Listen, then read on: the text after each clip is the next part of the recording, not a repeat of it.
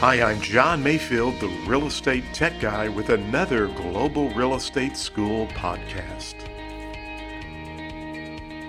Welcome to the podcast. My name is John Mayfield, the real estate tech guy, and this is episode 187. I had a student send me an email this week, and they asked me, John, what's the difference between a fee simple estate and a freehold estate? Well, a fee simple estate is an example of a freehold estate. A life estate is an example of a freehold estate.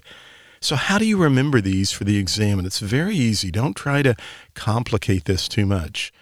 Freehold estates, there is an indefinite duration. We have no idea when the freehold estate will end.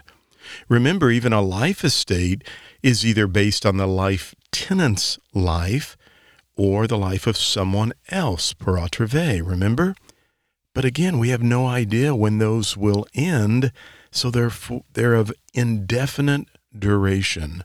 Freehold estate, indefinite duration.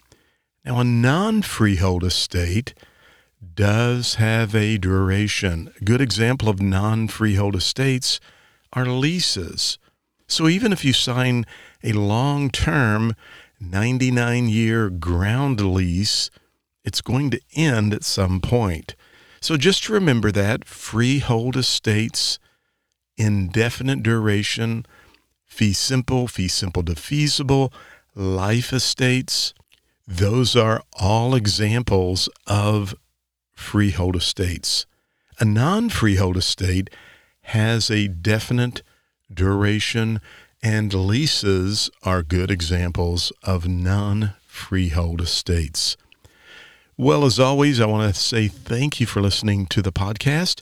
Be sure and subscribe to our podcast. Go over to YouTube, check us out there. We do a lot of video and live streaming. We would love to have you subscribe to our YouTube channel. You can check us out at globalrealestateschool.com, and we have a great study aid regardless of what state you are in. Help me pass the realestateexam.com. You can check it out there. As always, thank you so much for listening to the podcast. Thank you for listening to the podcast for Global Real Estate School. I'm John Mayfield, the real estate tech guy. Go out and make it a great day.